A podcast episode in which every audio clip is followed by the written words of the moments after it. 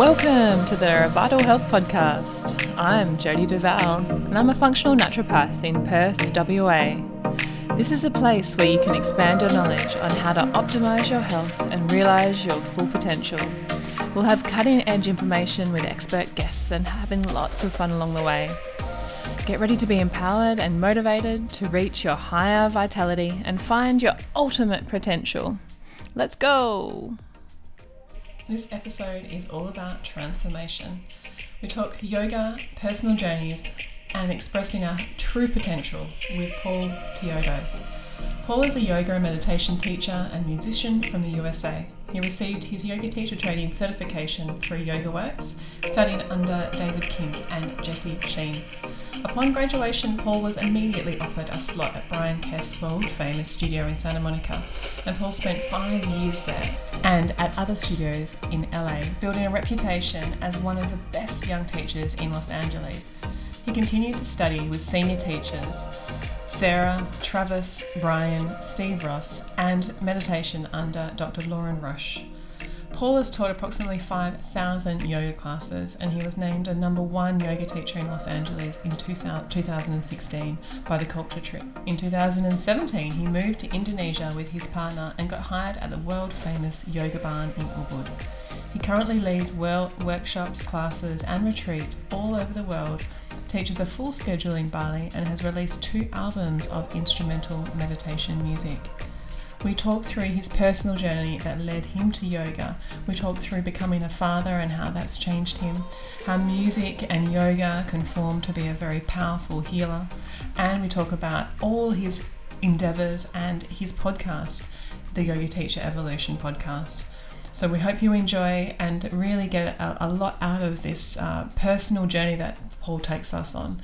I surely did. So enjoy. Okay, so hey, Paul, Paul Teodo, welcome to the show. Thank you so much for giving us your time today, and uh, I'm really excited to speak with you. Good morning. Good to be here. we're, we're finally, I finally get someone who's actually on the same time zone as me. So coming from Bali, Indonesia, amazing. Yeah, just a straight shot south. I love coming to Perth. I've been there like six times, I think, six times, maybe seven. Yeah. Wow.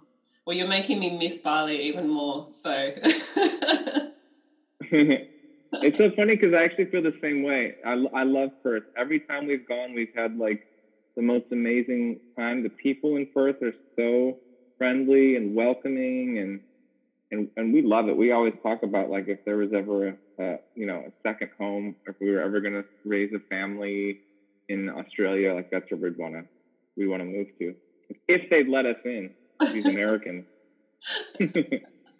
well, let, us hope it all comes down in a few months. Then I'm I'm I'm hoping for that anyway. Yeah, me too. Mm. All right, Paul, I want to jump straight in because you have a very rich and amazing and wonderful history and future.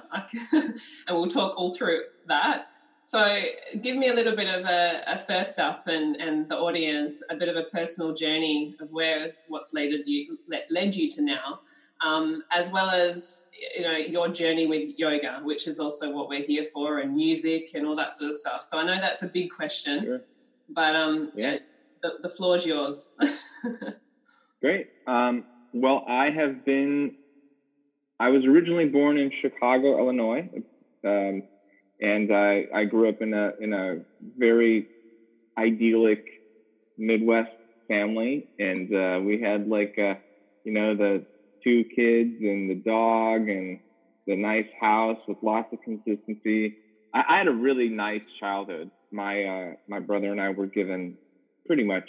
We weren't wealthy, but we weren't poor. We were we really just had a had a really nice upbringing. I went to good schools, had solid friends, and and really, uh, um, yeah, had a nice childhood. And then I, I, I moved from Chicago after college into Los Angeles. And uh, I worked, well, first I worked in real estate for a little bit after college and I enjoyed it, but I, I got this yearning to just do something more meaningful with my life. My, my father used to run hospitals. So um, when your father runs hospitals and you see him making an impact on the world that's much more meaningful than just financial. uh, it it definitely gave me a calling of uh, I need to like actually make a positive impact on the planet, and I didn't feel like I was doing that with real estate. So um, I've been a musician most of my life. I moved to Los Angeles and worked in real estate for like a month or two, but I was surrounded by all these people that were going after their dreams. And I was like, well, my dream is not to be a realtor, uh, to be a real estate agent. So I, that didn't that didn't last very long, and uh, I dove straight into a two-year acting program and got really serious about it, and uh, was playing a ton of music and and just living the life of the the mid 20s starving artist and really enjoyed it for for a while. Really really enjoyed it. Um, love i love everything about music and everything about acting and uh, the business side of it just destroyed me though just really beat me down yeah. um, being able to navigate that world was really challenging for somebody who had the excessive idealism that I had, mm. really wanting wanting uh, my work to be meaningful yeah. and, and being unwilling to do work that I found was not meaningful. Yeah. And when you live in Los Angeles, most of the work is not meaningful. it's Coca-Cola commercials and take your shirt off and and beer and cheesy television shows. And to someone like me who was really yearning for to do work that was a little bit deeper, mm. uh, it was such a it was not it was very misaligned. So after a couple years of trying to fit the the square peg into the round hole, I developed a lot of anxiety mm-hmm. and lost all of my money and was cro- like really broke for like three years and really miserable. I, I think I, I, went from somebody who was uh, uh, very comfortable in his skin to somebody who I said had no skin. Uh, wow. Uh, literally just a, a, walking nerve. wow. And uh, yeah, so I found yoga and meditation during all of that. So I was practicing all this yoga, doing all this meditation, playing all this music. So I was like hyper tuned in, hypersensitive, mm. uh, which made for some really nice music, but didn't make for a human being that was capable of functioning very well in the real world. Uh, there was there was that disconnect, which I think is, is quite often with somebody who's uh, with any person who's going through some sort of a spiritual transformation at the same time, maybe a dark night of the soul or, or whatnot. Mm. Um, so after a few years of really practicing yoga and playing guitar um, and trying to fit into this acting industry that I, I love the acting so much and I hated the business so much. It was such a, uh, it was like these two oppo- opposing forces that were just going 200 miles and smashing into each other. Mm. And it just left me wrecked. So I recognized that to be able to deal with like waking up, driving, going to audition for like a beer commercial, then going to audition to be some like hot cop on like some like incredibly cheesy show or caught like like police officer who has great abs. And it's like just these dumb roles that really just made me like hate myself. Like yeah. uh, i was doing that for a few years and I just broke down. Like I literally just the the the the, the wheels fell off the car, and I surrendered. And um, I had to do yoga every day, and I had to play guitar every day. It was the only thing that could keep me sane because I was it was just so inconsistent with my values what I was doing. Mm. And um, I just had to stop. I, I got so bad that my fingertips went numb and I couldn't play guitar anymore. So it was the universe literally like taking away the the only thing that I had left. And at that point, I completely surrendered, and I got myself some well needed therapy and healing. and committed to really committed to meditation and um, went into it like a 12 step program for for codependency and some other stuff and and uh, and just completely surrendered. Mm. And at that moment, I was uh, meditating and journaling and, and having this like, rebirth. And I had a very clear spiritual experience in which I was told that I should teach yoga. And uh, very, very, very certain about that. Mm. And um, a, a week later, I had no money. A week later, a teacher training came available. I qualified for the scholarship, was able to get half off on the teacher training.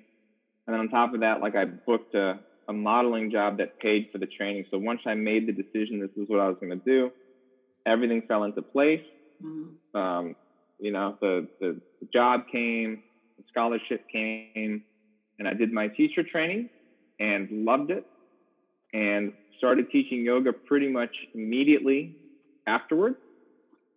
And I was pretty lucky. I had I had a lot of contacts with a, a lot of really good yoga teachers in Los Angeles. Amazing. That helped me get opportunities, and I think uh, I, I I had a lot of success pretty quickly. Things were in flow, mm-hmm. and um, I was at, at, the same time I was working very hard, like very, but like it was like enthusiastic work, so it didn't feel like work, you know. As Eckhart Tolle says, like when you're when you're when your actions are infused with enthusiasm, it's literally saying like they're infused with God. So it's like my my outer purpose and inner purpose were in alignment, and as a result, really cool things happened pretty quickly. Mm-hmm. And uh, my classes were popular and uh, started playing guitar in my classes and sharing my music with people and uh, still had a lot of residual scarring from mm-hmm. uh, I, I, it wasn't just the acting it was also some other stuff in my 20s which I, i'm not going to go into too much detail but some family stuff mm. that really had some some wounds uh, that needed to be healed with uh, with my family and those so those those it's a gradual process of really healing those but i was healing them while i was in motion. Mm. so there's a there's a, a meme that says like you don't have to be completely healed to help people. By helping people you will heal completely. Yeah. and uh, that's been my experience. That's incredible. So yeah yeah. So yeah i taught yoga in los angeles for five and a half years. And at we, my wife and I, well, she was my girlfriend at the time, we both had retreats in Bali. And I remember saying to her, Hey, after we have this retreat in Bali, we should just travel around Southeast Asia for a few months. And she said, like, we should just stay. And I was like, okay, I'll do it. She goes, you wouldn't. And I go, yes, I would. And then from that point on, it was like a game of chicken or like one of us who was going to back down from this like oh we're actually going to like sell everything and move to indonesia? And neither of us backed down and and then we sold everything that we owned and moved to bali without really having too much of a plan. I'd never even been here. Like never never had been here. Really? And uh yeah never been here and i moved here. And uh it was the scariest thing i've ever done mm. and it was the best decision i've ever made for so many different reasons Mm. And uh, here I am living in this tropical paradise with yeah. now I have I have two dogs and a baby. So I have lots of roots now, lots of responsibility and and lots of meaning in my life, like deep mm. meaning. You know, a marriage, two dogs, and a baby. That's that's amazing, absolutely amazing. And I, I want to pull apart a few of those things that you've just spoken about. Um, so can I start firstly with uh, you know an incredible lead up to now and, and moving to Bar- moving to Bali without even being there? Wow, wow. but yeah, there must have been some sort of pull from from somewhere else for you you know in in terms of like this this is the place. And and so many people get that. I'm not sure. Once you got there you felt that pull to to to stay and to be there. A lot of people speak about that infamous energy of of, of bali and and how it sort of pulls and keeps you there. Is that something yeah that i think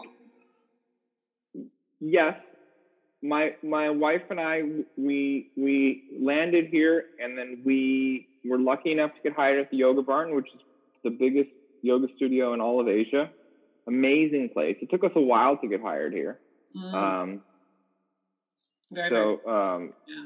you had to be persistent, you know, which is you know the nice thing about being an, an actor for a while is I have a very high tolerance for rejection. yeah I can have 50, I can have 15, 20 people in a row tell me no, and it doesn't phase me that much Mm, because in acting you have 30, 40, 50 no's in a row. yeah before you get a Yes. Um, yeah. So the, the quality of perseverance was something that, that was ingrained within me. And we had to persevere to get hired here and to get visas. And we had to, you know, struggle through uh, quite a bit of uncertainty. My wife, it took her even longer to get hired. And, you know, she had to be patient and wait. And, and then things fell into place and things really fell into place the last year and a half for both of us. And then uh, the pandemic hit and wiped our entire slate clean. yeah Just wiped it out yeah overnight. Wow. Wow. All right. I'll dive into that in a minute because that that's that's Yeah, something yeah. I really want to get into. When you when you started meditating and journaling, I just want to touch on this because it might be this development or this progression of where you've gotten to now in terms of how you practice meditation. I just wanted to touch on that first before I forget. What did what did a meditation practice look like for you when you were in LA and, and doing all these things, these transformative processes that you went through? What did that look like? Yeah. So at first, when I started meditating, I started meditating just based off of YouTube videos. Mm, and I found like YouTube videos. Uh, a lot of times, I'd really like uh, like psychedelic images, and I'd sit and I'd watch. And I began at uh, at that point in my life when I was extremely frustrated and angry because I was trying to have this career as an artist and being met with all this commercialism and all of this uh, stuff. So I had so much fire going on inside of me that I would sit down to meditate and I would go actually a lot of times I would be able to go into like a pretty deep state of consciousness Mhm. and then by the end of the meditation I would open my eyes and 20 minutes later I would be soaked in sweat Whoa, like I had like I had just gone for a run like soaked. Far out. there was so much resistance inside of me and so much turmoil. Mm, um, living this incon- life that was so inconsistent with my values while at the same time wanting so badly as a, as a creative and as an artist to, to express myself, wanting to express it in ways that were not available to me in Los Angeles. One, because just getting an acting job is really hard, but two, the, the, the work was not, it wasn't like, you know, Los Angeles is, it's very pop culture mm, and I was more of like a jazz jazz guy, you know, Mm. like I was more of a, an, an indie guy. So I I look back and I was like, I just wasn't in the right environment, yeah. and and the the the um the the residual effects of that was when I was sitting down meditating for my first couple months, I would literally just when I was done, I'd be soaked in sweat. That's incredible. But it's such an important Yeah. point to make because a lot of, and in my clinic too, it, it's the the realization that emotions have a physical impact on us is so untold or unspoken of because of the fact that you know, and I I, I love bringing back um, disease, illness into emotional suppression areas where those are, you know, full meaning. Louise Hay, for example, you know, that's a very well known way of looking at things. But for you, that that that, that even that release of stress or the release of the hormones and the, the, the cortisol and the, and the adrenals, you're almost cleansing or resisting at the same time. It's yeah, it's incredible. Yeah. yeah. Wow. So now, in terms of yoga, and I know uh, power yoga is, is, is a big important part of your practice. Explain to me a little bit about how your yoga practice progressed and how and how that led into where you are now and practicing and teaching.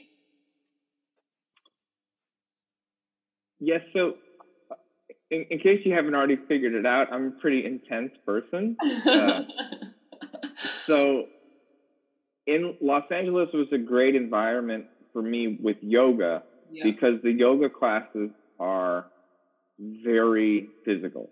Mm. Los Angeles is a lot of times known as the fitness capital of the world. Yep. So there was a very strong but very intelligent fitness component to all the classes in Los Angeles. So the teachers would teach like strong, sweaty, but conscious and intelligent classes. Mm. And because they were intelligently sequenced and would in, involve things like um, breath work and kumbhaka and meditation and philosophy, um, I would walk into these classes as somebody who has always been very physical, very active, mm-hmm. and I would be just destroyed, drenched in sweat, but I would also walk out of the experience stoned. Yeah. And then I would go sit and play guitar and I wouldn't even have to warm up. I would just be able to write music and it would just flow from me. Mm. So I'd never experienced this like combination of extreme physical intensity with emotional softness and well-being and then spaciousness and then increasing creativity it was uh it was incredible mm. and uh i loved it i mean i, I was hooked from the yeah. beginning. Like like a lot of people, I found yoga yeah. through the fitness component of it. So when when other teachers try and downgrade the importance of that, like I think fitness is huge. Fitness is everything. It's it's the, it's the foundation. Mm. Uh, not not of all yoga, but but having a healthy body is is is like the trunk of the tree or the roots of the tree, and then everything else you can build upon it. Yeah. So you know, if you have somebody who who loses a hundred pounds, like my my sister-in-law, mm. she lost over a hundred pounds. That's a spiritual transformation. Mm. You know, if somebody loses that much, or somebody gets the, gets their body into that level of, of well-being, you're going to have a spiritual transformation, even even if you're not even looking for it. Mm. You know. Yeah. So th- th- that's what the practice did for me and then on top of that, I was playing all this guitar and, and, and reading all these like beautiful works of literature through these acting classes that were very old school. And I mean, in terms of consciousness, it just, you know, power yoga just blew me open. Mm. It really, it was amazing. Mm. And, uh, and then as I continued to practice the meditation. You know, as as happens to most people, meditation found me, breath work found me. Um, I started eating healthier naturally. I stopped drinking as much. I, you know, in my late twenties, I was still drinking like a like a frat boy sometimes, and then slowly but surely, all of that just kind of just kind of left me. You know, I think you know there's Paramahansa Yogananda, uh, the yogi who was from India that came to Los Angeles. He had this lake shrine in Los Angeles, this beautiful, beautiful temple on the side of a hill with it's so beautiful. And he is quoted in saying like somebody came to see him, some guy, some Hollywood guy, rich Hollywood guy, and said to him, you know, if if I start practicing yoga and meditation does that mean that I have to stop smoking? And Yogananda was like, no. Does that mean I have to stop drinking? He's like, no. Does that mean I have to stop um, eating meat? He's like, no. Does that mean I have to stop having lustful thoughts about women. He said, no, you don't have to stop any of that. He's like, but what I can't promise you is that if you continue to do this, the desire to do those things will not leave you. Mm. So just trusting that the yoga and the meditation will open this window within ourselves to be able to recognize, oh, I have all these unhealthy habits. Mm-hmm. And in that soft, quiet, intelligent place, the desire to do these things will leave us. Mm. And that that's been my experience. Um, yeah. Because I, I, used to I used to drink a lot. I used to smoke a lot of pot. I smoked for a while.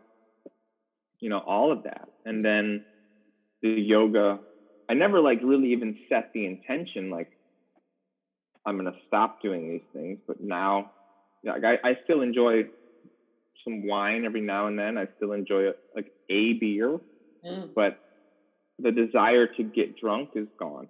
Mm. Yeah. Completely gone. I don't smoke pot anymore. The desire to smoke pot's gone. Mm. Yeah. So it's uh, the the yoga works. Absolutely, and unsettled. You know, ungrounded, unsettled. I I myself, you know, I, I found when I was would have been eighteen, I, I sort of fully found yoga, and I felt like I wanted to have a night in just practicing asanas in my room versus going out to a nightclub because I was like, this is giving me so much more fulfillment. And then, like you say, a lot of the that that movement base of that yoga, the yoga practice, which is you know, like you say, there's so many parts to yoga, but the asana, the the movement, is that is the one thing that draws people in first because they feel like there is a focus or they can actually ground or they can move through things and it can actually shift those energy blocks. That's what, that's what i found anyway. And then moving forward it's natural because you just want more progression and then the yoga just brings in more of those you know good feelings those good good hormones those good neurotransmitters and then you start to really feel good within yourself. and you're searching out all those things that are going to support that so yeah, yeah.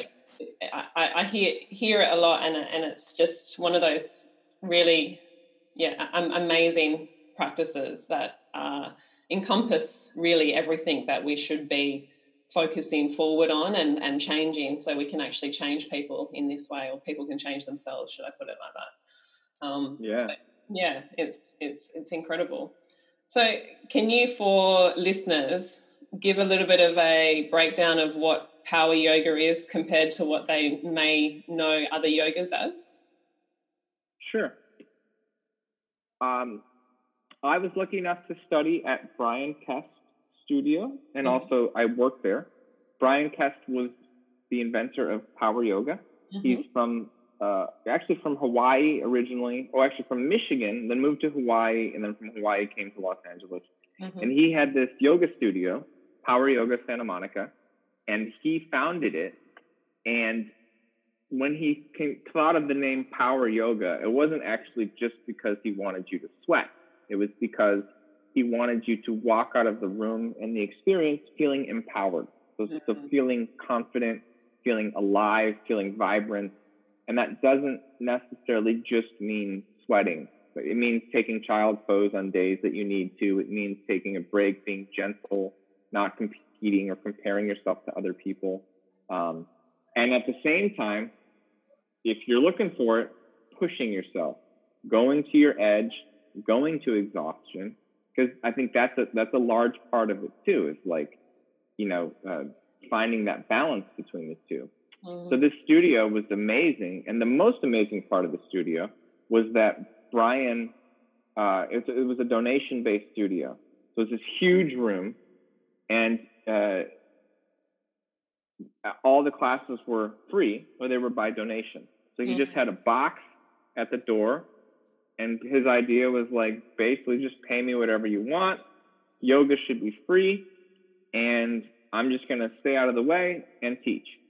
And by doing that, which is such a great lesson in abundance, by doing that, Bryan Kest made more money than anyone wow. by teaching for free. Really? Because he'd have a hun- he'd have 150 people in this class. Wow. And uh, so we all started teaching at this studio, and it was this donation-based studio. You had to actually pay money to rent the room, and then you know you accepted donations, Mm. and it was the best lesson in abundance Yeah. uh, that I've ever been given because instant feedback. First off, you had to bet on yourself. Mm. So you, you know you lose money. You lose money for six months to a year. Do you really want to teach yoga? Okay, teach for free, like old school. You know. Um, you had to bet on yourself. A lot of teachers lost money. Um, however, if you stuck with it, two or three years later, you'd be making three to four to five times what you could make anywhere else. wow. And it was all teaching for free. So, so it's like there's very few things that are more pure than like teaching a yoga class for free Mm. and then after the class is done, opening up a box and having it just full of money, and and be like, wow, this is like four times what I would make at some corporate studio. yeah. So me being this like nonconformist rebel, just absolutely loved it. Loved it. You ate it up. Stick my middle my middle finger to the man, you know, like that's that's basically been my my motto the whole my whole life, and uh, so I love that place. Mm. and uh, so yeah, that's that's where I started. And, and the thing about that studio is because it was I wouldn't call it cutthroat, but you know, because it was like you had to really bet on yourself. Most teachers didn't make it, and the ones that did, almost all of them went on to do like pretty amazing things in the world. hmm And you know, either they they started their own studios, or they're traveling the world, or they started like video yoga companies or whatever. And uh, it was a good platform and training ground to to see what I could do. So having taught there Mm. and being successful, I was like, okay, I can move to Bali without a plan. And as long as I get hired somewhere, I have the perseverance, I have the ability to um, to handle rejection, Mm. and I know I'm good Mm. because I've spent thousands of hours doing this. Like, you know, I'm, I'm not like a, in an arrogant way. Like I've, I've invested my my my time and energy into being good at something, so I was confident. You know, like but real confidence, not like Instagram confidence, real confidence. Yeah. Absolutely. And um, yeah, so yeah, th- that that was the power yoga, the power yoga myth. And unfortunately, that studio is now closed. And Bryan Kesta, he moved up to Ojai to just to raise to finish raising his kids and to kind of live a more quiet life. What Mm. happened with the studio is all of the senior teachers became so well known that they were gone half the year. Like they were all like traveling rock stars and the studio couldn't sustain itself because uh, the the well-known teachers were gone, and the newer teachers like me didn't have the recognition of the of the older teachers to help us build ourselves, and eventually it and the rents in in Los Angeles were ridiculous. Yeah. So it, and unfortunately didn't work out. But I got to experience a couple of years of it and really like building something. So I built something, you know. It's a very like healthy masculine quality to like to build something meaningful. Yeah. And uh, yeah, it taught me a lot. You know, by the end of it, my classes were packed, Mm. but it took time. You know, took time. Yeah, that's incredible. So f- moving, so from from there, moving to Bali, and then into the yoga barn. Have you brought that, you know, that power yoga straight into the the yoga barn? And so, give me a little bit of a an idea of what that looks like now. And are you still running classes there at the moment in this, you know, weird and wonderful period? Yeah. So um, first off, yes, I got the yoga barn, and I basically uh, was able to take off running because the yoga barn has these big rooms. So I'm used to Mhm. teaching in a big room, just like in Los Angeles. The rooms were big; they held like 80 to 100 people. Same thing here in Bali. So I was I felt very familiar with it. And the beautiful thing about the yoga barn, which is very similar to Bryan Kest's donation-based studio, is you have a millionaire and you have a backpacker right next to each other, and they're both practicing yoga. So it's not this like, you know, it's not like this.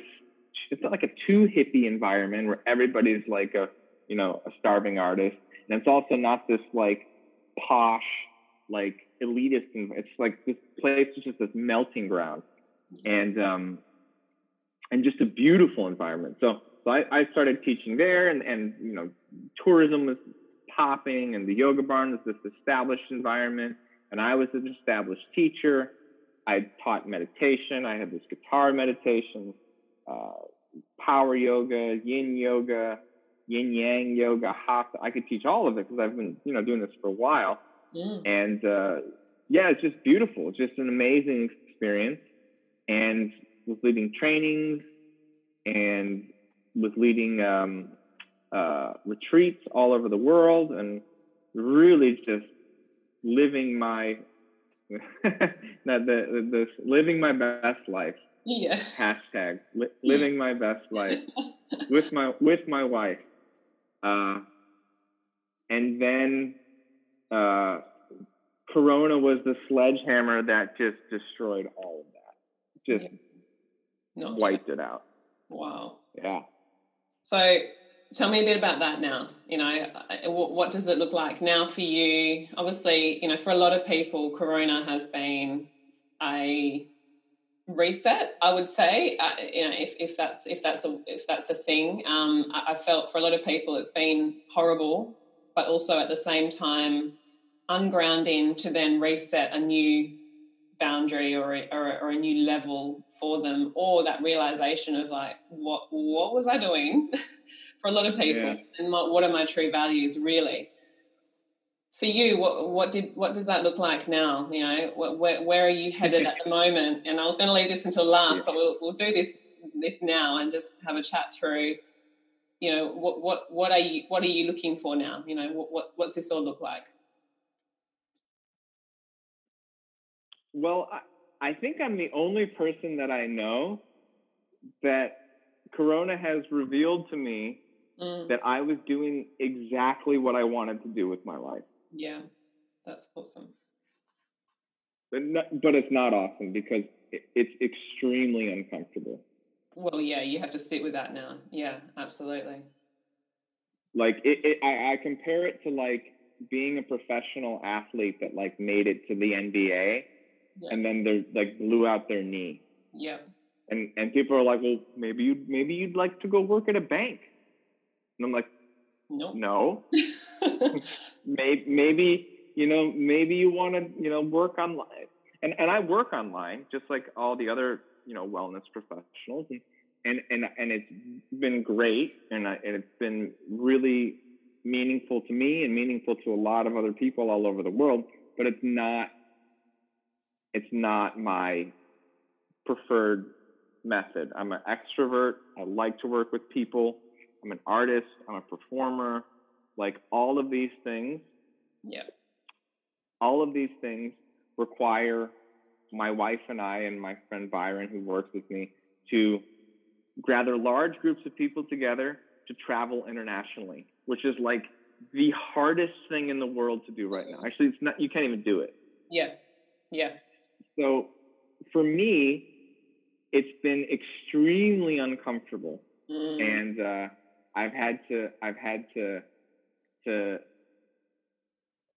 pause and and reflect and and it's been uh, my reflections have basically led me to say, oh, like what do I want? I wanted exactly what I had, and I'm one the like the only person that I know that's like that really was like, well, I was doing all these things for the wrong reasons, or this is how I'm going to shift, and this and that. And for me, it's like, yeah, I had exactly what I wanted, and I built it the way that I want, and I was in my own dharma and my own integrity, and mm. you know, uh, so it, it's been uh,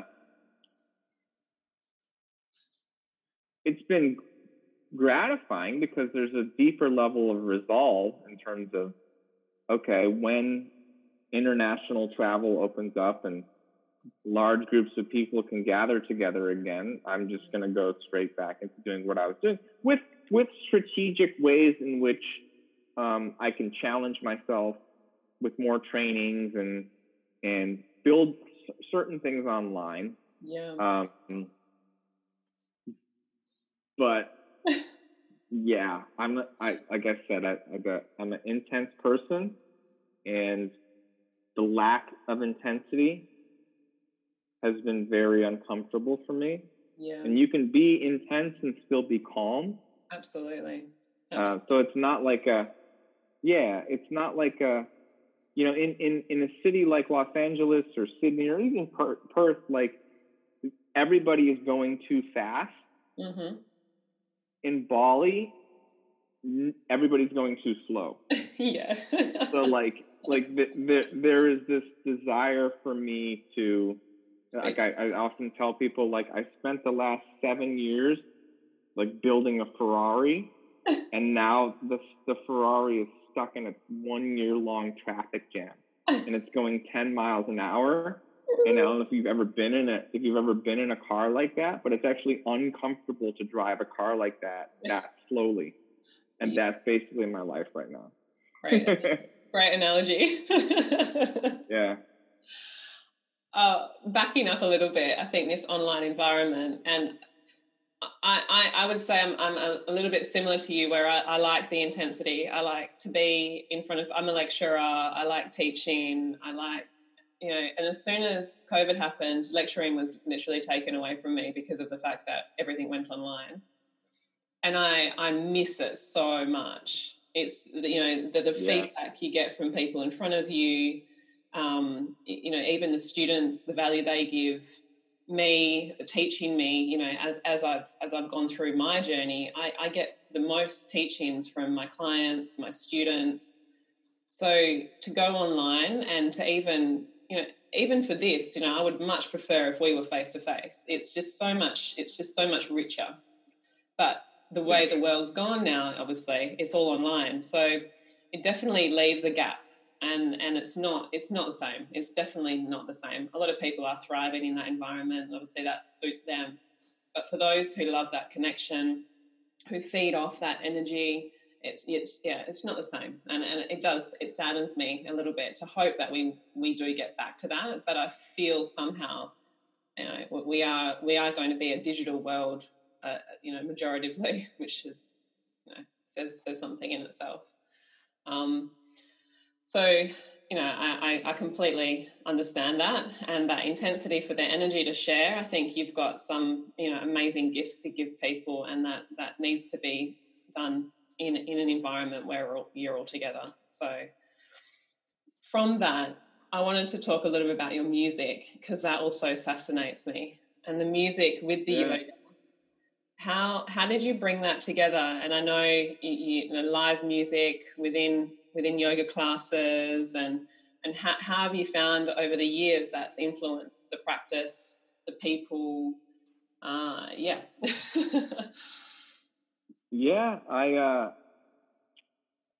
i started playing music at like 13 14 years old playing guitar started with dave matthews and you know metallica the beatles led zeppelin all that stuff and uh, continue to play throughout college. And I used to actually play at bars with my friend in college, and uh, he was my my one of my best friends. And at the age of 21, he died in a motorcycle accident. And when he died in the motorcycle accident, I I uh, I gave his eulogy, and I played. I, I was one of the people that gave his eulogies and I played guitar at his funeral, and then I stopped playing guitar for 10 years in oh front of people because I, I just couldn't uh, couldn't do it. I just couldn't didn't want to. I felt like I was betraying him and just had a lot of fear around playing playing in front of people.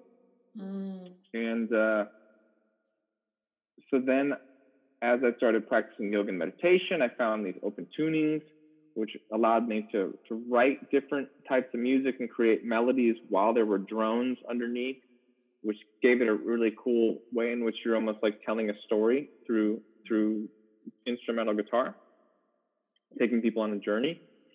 And I started writing all these pieces and at the same time started practicing yoga and then started teaching uh, yoga. And I remember I was working with a mentor, and we were we were moving through like uh, you know the, the basic tasks and steps. And he basically said like I'm not moving you on to this next step until you play guitar in, in front of your students, in front of other people, because mm-hmm. like that's a huge block for you. And I didn't want to do it, but I knew that he was right, and I knew that it was something that I needed to do. And I was terrified of playing mm-hmm. my own music in front of people. And I remember the day that I decided I was going to do it, I meditated and journaled about it and called my mentor, talked to him about it, and was like, I was ready. I was going to play my guitar during Shavasana. And I got to class with, I was subbing from my friend who's kind of like a famous yoga teacher at the time. And so the class was packed, and I knew it was going to be packed, and it's what I wanted. And so I taught a class, it was a pretty good class, and sat down at the end of class. Everybody was quiet in quiet meditative state. And I started playing my guitar and I played terribly. oh no. Just sucked. I sucked. Oh no. And um and then I got done put the guitar away, got, you know, finished the class. Some walk, people walked out and got in the car, called my sponsor, my, my mentor, and told him what happened. And he's like, good. He's like, the only thing that matters is that you did it. Yeah. Yeah. And I also recognized that I did all these spiritual things I was like, I'm going to meditate. I'm going to play. I'm going to journal. I'm going to be grateful. I'm going to call my my. Um, I'm going to pray about it. I'm going to call my mentor. Make sure that I'm in this state. I forgot to play the freaking guitar. I forgot to actually practice. Do it, yeah. And and warm up because mm. I was doing all of these esoteric things, mm. but I forgot to do like the the most obvious thing. Right. To actually just play the guitar. Yeah. So. Uh, next time I played, I played well. Mm. But it was important that I that it was important to fall on my face, and I think it's important for everybody. Yeah. To fall flat on their face. Absolutely. All the time. Lessons. And yeah. and yeah, it's that you know those qualities of, of perseverance and being able to handle rejection. If you if you can't do that, you're never going to be able to succeed at anything. Mm. Any anything like special. Mm. Oh, I totally agree. You know? So important. Yeah. And such an important message there. Absolutely. You always yeah. know the extreme, um, heightened, you know, jump that you make when you fall very quickly. Yeah. And, and how quickly you learn from that, or you know, you change quite quickly after that. So, wow. And yeah, so from that and point, I, and then I go ahead. Sorry. So from that point, that was obviously broke the ice for you a little bit, and then went into doing that more often. Obviously, into the classes, and that became a signature of yours. Yep, it became the signature, and more and more people started saying like, "Hey, I could listen to you do this for an hour." I was like, "Well, I guess I should. I guess I can try turning it into a, a, a meditation, uh, mm-hmm. like a like a guided guitar meditation." And so I did that. Mm. And I started playing a, like a guided guitar meditation. And at this point, I was already starting to have a decent amount of success with the actual yoga. So there was there was some confidence really building inside of me. Mm. So I started doing these guitar meditations, and I would have like one person, two people, three, then I'd get seven, and then it would go back to like two. But I knew that something was coming. Mm. And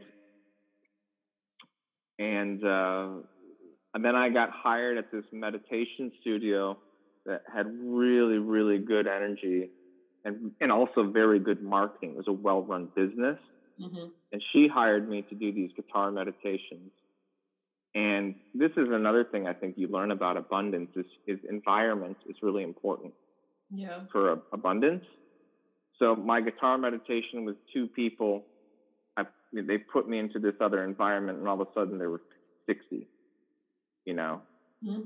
Uh, and, uh, and it, it, took time to build, but I believed in it, and I knew that a, that a lot of people were getting something out of it, and the compliments that I was getting from people were very sincere and very meaningful to me. Mm. So it gave me a lot of uh, resolve that this is what I was supposed to be putting out into the world. Yeah. And then like it got to the point where the these guitar meditations I do were always sold out and I didn't even have to market them. Like they just they just sell out and and it was just a beautiful feeling. And then I, and now I, I took them all over the world. Mm. And uh, did a, did a bunch of them, a couple of them in Perth actually at, at Frio, yeah, uh, Eshed, yeah, yeah. Fremantle Yoga Center. Yeah, yeah. I, I used to, um, I had my practice there for a little while, just for a year. Yeah, yeah, yeah.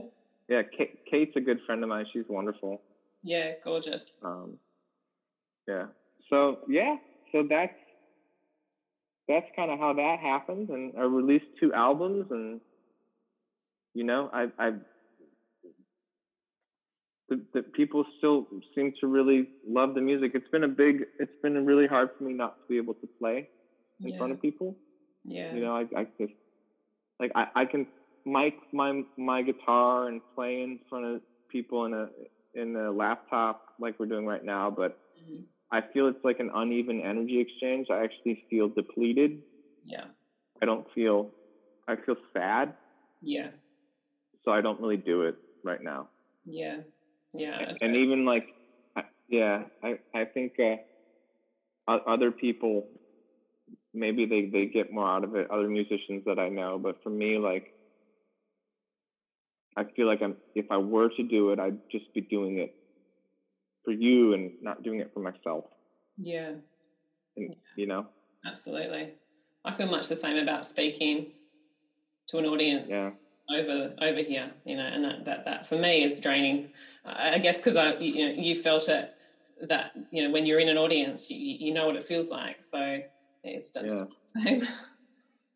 yeah paul i wanted just to um, bring you back into the you made a comment about the environment for abundance could you break that down yeah. for me a little bit do you mean do you mean energetic do you mean supportive environment do you mean so what do you mean by that well, I think it can go so many different ways, and I think in some ways it's very unexplainable. So think about. So here's a story about like Jimi Hendrix.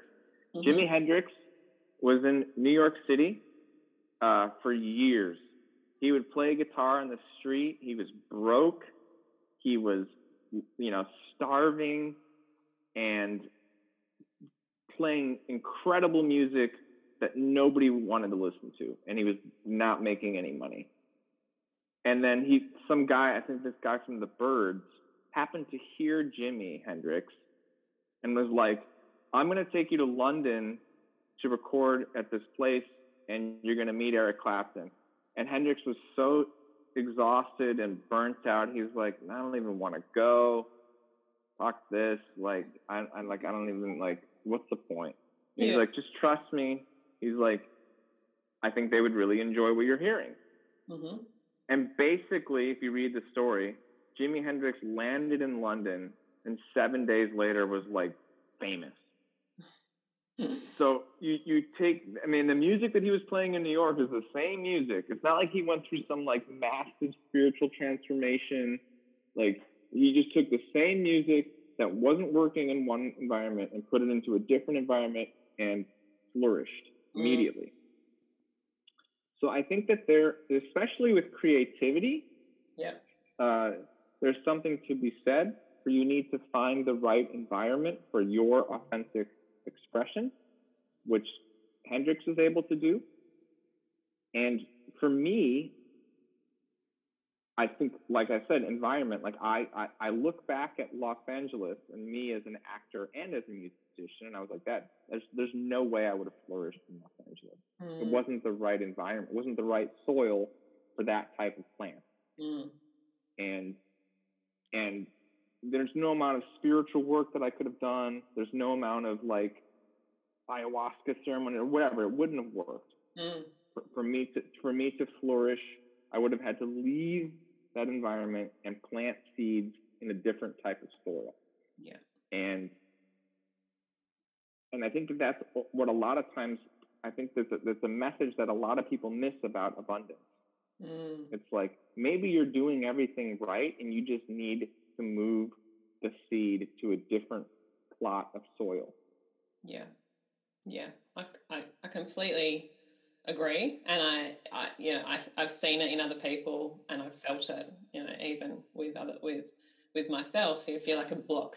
There's a, there's a blockage where you currently are and you need to shift to actually, you know, and spread your wings, put it, put it that way. Yeah. Yeah. Yeah. Yeah.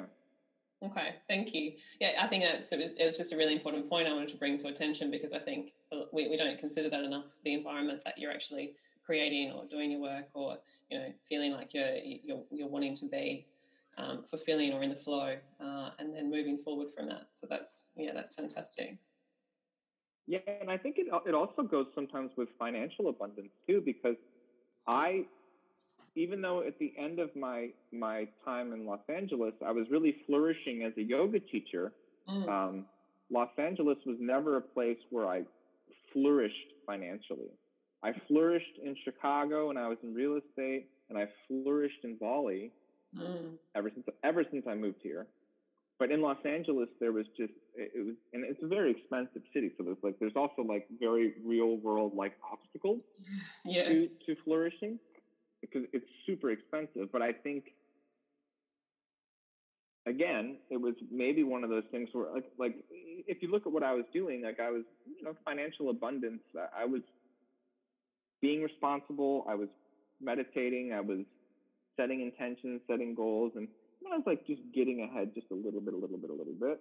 Mm. Uh, but never quite like flourishing. And the second I left Los Angeles, I went back to like to to I wouldn't say like not like I'm not a millionaire or anything, but like my wife and I are, are comfortable, mm. you know, mm-hmm. and we're comfortable even now, even now with uh, with um, with this whole pandemic and, and me being underemployed, my wife being un, we're not un- unemployed, we're underemployed. We're still yeah. yeah, we're still like we're still financially comfortable. So I, I think that part of that was also environment. Like every time I go to Perth, everything falls into place for my wife and I. it's amazing. Like that's part of the reason why I love coming to Australia and going, especially to Perth. Though, like the, pe- the right people show up. We always get invited to like a cool party. Somebody will let us like borrow their car. Sometimes we get like a free place to stay and like it's just incredible. So like the, that's part of I love Perth. Like every time I've gone, it's just been a home run. Like it's just great. Oh, My we, yoga classes and, and meditation classes in Perth are always packed. I'm like, where where are these wonderful human beings coming from? Like, thank you, thank you, God, for for Perth. yeah, well, you're very well known here. Oh, when I started to put the word out, uh, your name yeah. multiple times. So yeah, it's wow. incredible.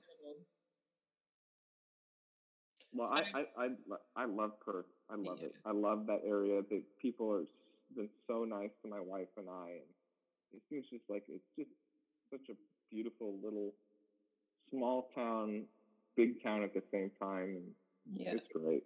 Yeah, it's fast enough for you, but not too draining, which is that's how I see it. Because yeah. you, have got lots of rest yeah. down the beach and and the bush, so it's a big nice yeah, balance.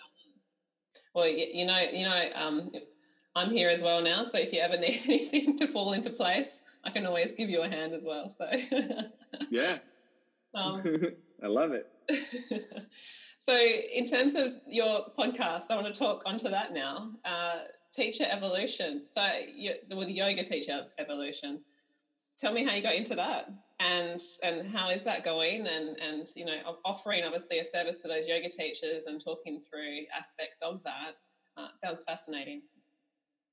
Yeah, yeah. I started it with my friend Michael, Michael Henry. He's a physiotherapist, and uh, and we basically created the podcast to help yoga teachers who feel like they weren't given adequate training to be able to go out into the real world and be successful and to feel confident. Mm. Uh, after being here in Bali for several years, um, I just really recognized how lucky I was to be trained in Los Angeles with the people that I was trained by. They were really good, really good. And then just meeting so many men and women that would graduate their teacher training and be like, I had a beautiful experience, but I still don't know what the hell I'm doing. Mm-hmm. Like, well, I guess I just need to take another training.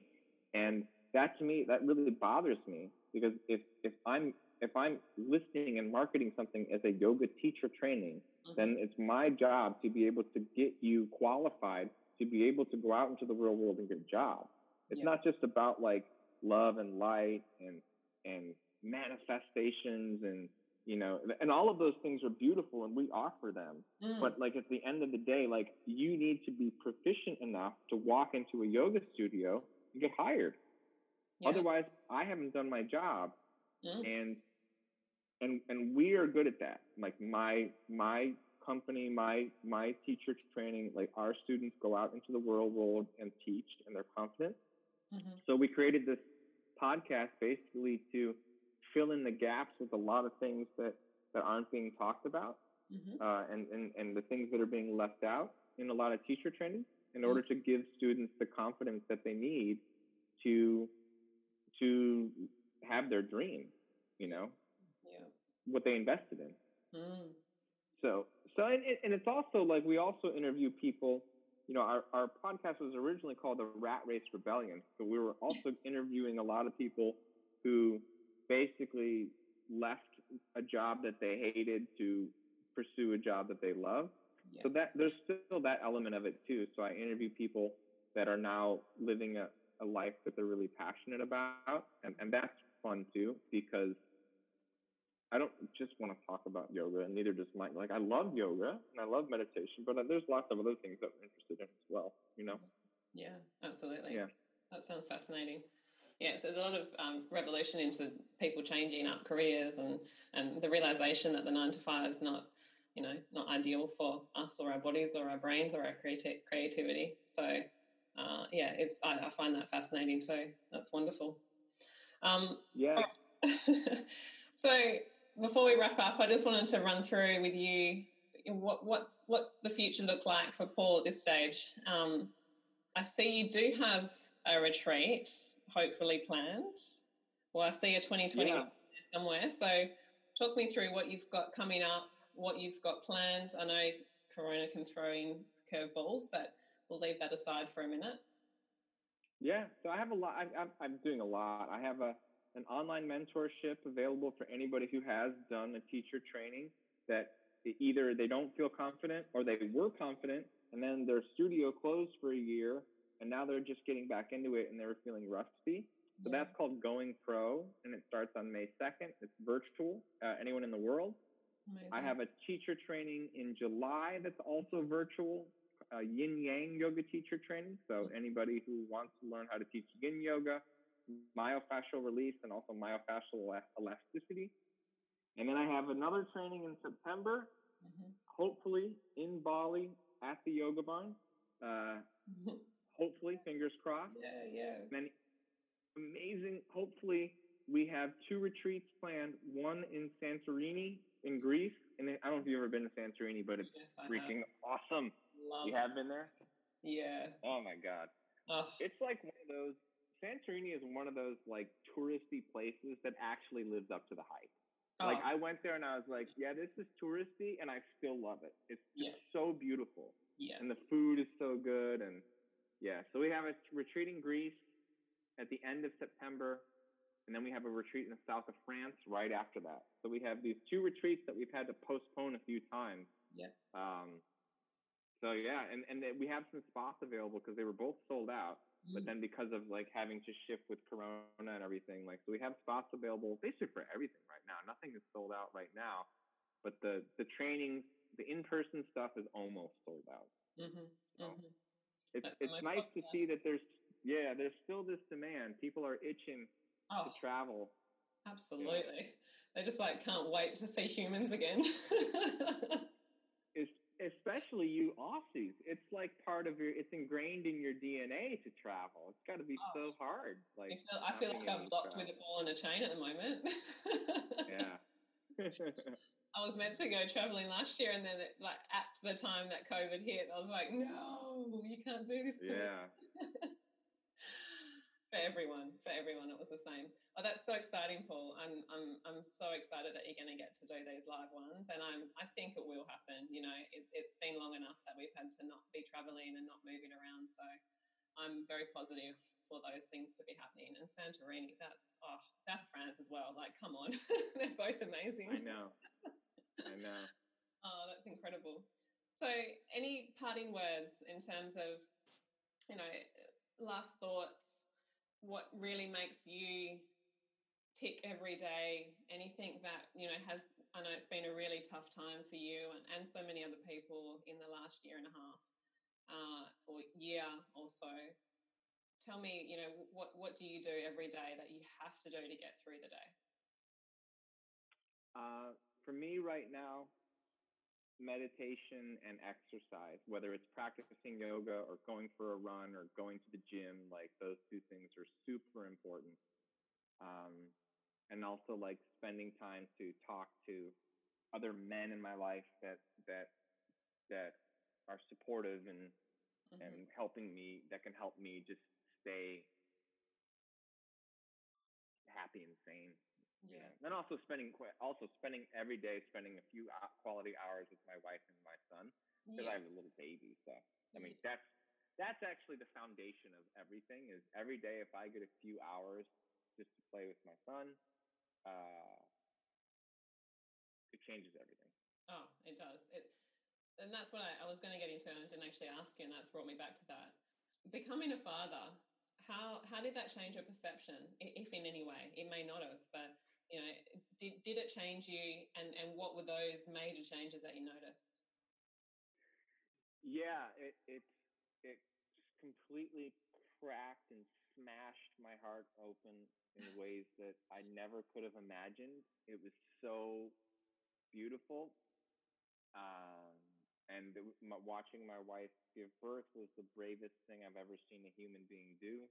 And then watching, I mean, I I do a lot of work, but the mother always does more work the first year. Like it's just, you know, it's just, you know, It it's just more responsibility for her. You Yeah. know, so just seeing the sacrifice and the, she's just, a, she's a superhuman person, and uh, it just gave me a newfound respect for all women, um, all women, and particularly all women that have that have given birth to children and raised children, and the the real importance of the mother. And then it's also been very challenging for me as the father who wants to go out and provide for his family and to um, you know to go to work like i you know i, I want to go to work and, and come home not exhausted but tired after a meaningful day of doing something that i love Mm. so the, it has definitely like pushed that very instinctual urge that i have to like go out and hunt the buffalo you know what i mean like that's Mm. I have that very much inside of me. I don't I don't want to I don't want to be a stay at home dad. Um, as much as I, I want to spend several hours a day of quality time with my son, like I also like like I, I want to work. You know, Mm. so it's been it's really pushing up against me, really pushing up against that healthy masculine instinct. Yeah. And uh, so my choices are basically to not work or work but not work as much. I, I am working and, and Yoga Barn's open and, and but I'm not working as much as I'd like to. Yeah. Or I could do more online work, which, you know, not only am I a little burnt out on but a lot of other people are burnt out too. So a lot of these trainings, they, they aren't filling up quite as, as fast as they were a year ago because people are like, I'm, I'm over it. So, so you know, again, it's just it's just learning to persevere and learning to be patient and and also like acknowledging like my own the inner frustrations that I that I'm going through as, as a father and wanting to, you know, to to get back to building my dream. Mm, you know, put yeah. my put my dream back together. Yeah. And that makes you happy and that makes you a better father, a better husband, you know, better provider in, in a sense that you're just going to be 100% you. Exactly. Yeah. I, I, my, my own father, uh, he really set a great example of like, like he, he, he worked hard, but when he came home, he was super present with us and his, his work helped, he used to run hospitals. So his work helped lots of people. Yeah. Um, I wouldn't say that it was like his passion and his dream. He wasn't. It wasn't quite to the level as, as I've been lucky enough to have, mm. but it was. It was definitely meaningful work to him. So I got to see a man wake up every day and go build something meaningful. Yeah. And that that to me is how you one of the best ways you can set an example for a, your children in, in a healthy fatherly or masculine whatever you want to call it like that that type of way yeah. You know, um, your truth, your passion. I don't want to. Yeah, I'm not the kind of guy. In no no offense, I'm not the kind of guy who wants to like work three hours a day. Like that's not me. I, mm-hmm. I want to work. Yeah. Like I want to work and build things and and yeah. and try to reach my highest potential so that my son can see it. Yeah, absolutely. And there is nothing you know i think that that in itself is just building a life that you love and creating an example of what you what you can have full potential as a human that's living that's living a life that you're really proud of. Yeah. Yeah, yeah. that's incredible. Well thank you for that insight paul and i you know it, it, i think a lot of people would would agree that you know being a father it really changes you. And in, and in just those exact ways that you have said i think they're really important to to be said. Yeah so thank you so much. yeah. You're very welcome. it's been an absolute pleasure talking to you today. So thank you so much. I had such a good time, and just listening to your story has been so enriching. So thank you so much. Thank you. It's been a pleasure. It's been a super pleasure, and uh, I look forward to someday meeting you down in Perth, uh, my favorite my favorite town in Australia. You yeah. can meet the whole family. Absolutely. Absolutely. It's a promise. so, Paul, before we go, tell everyone where, you, where they can find you. So, your links and all those sorts of things. Yep. Uh, at my Instagram is at Teodo, T E O D O, yoga guitar, Instagram. Uh, and then the teacher trainings are at elementsofpoweryoga.com. And the everything else, and just go to my Instagram. That's that. There's links to everything on my Instagram. The the the, uh, the the mentorship, the trainings, the retreats in Greece and France. They're all there. Perfect. Amazing. Thank you so much. And again, appreciate your time today and spending it with me. So thank you so much. You're very welcome. See ya. For listening to the Revital Health Podcast. We hope you enjoy this episode. Follow us on Instagram and Facebook at Revital Health, as well as our website, revitalhealth.com.au, for upcoming podcasts, workshops, and speaking events. Find out about specials happening in the clinic and all the show notes and links mentioned in the podcast. Please remember that this information discussed here is general information and not intended to diagnose or treat individuals. Please speak to your healthcare professional before embarking on any new treatments, lifestyle changes, medicines, or supplementation to assess your suitability. Have a wonderful day, and we'll see you again soon.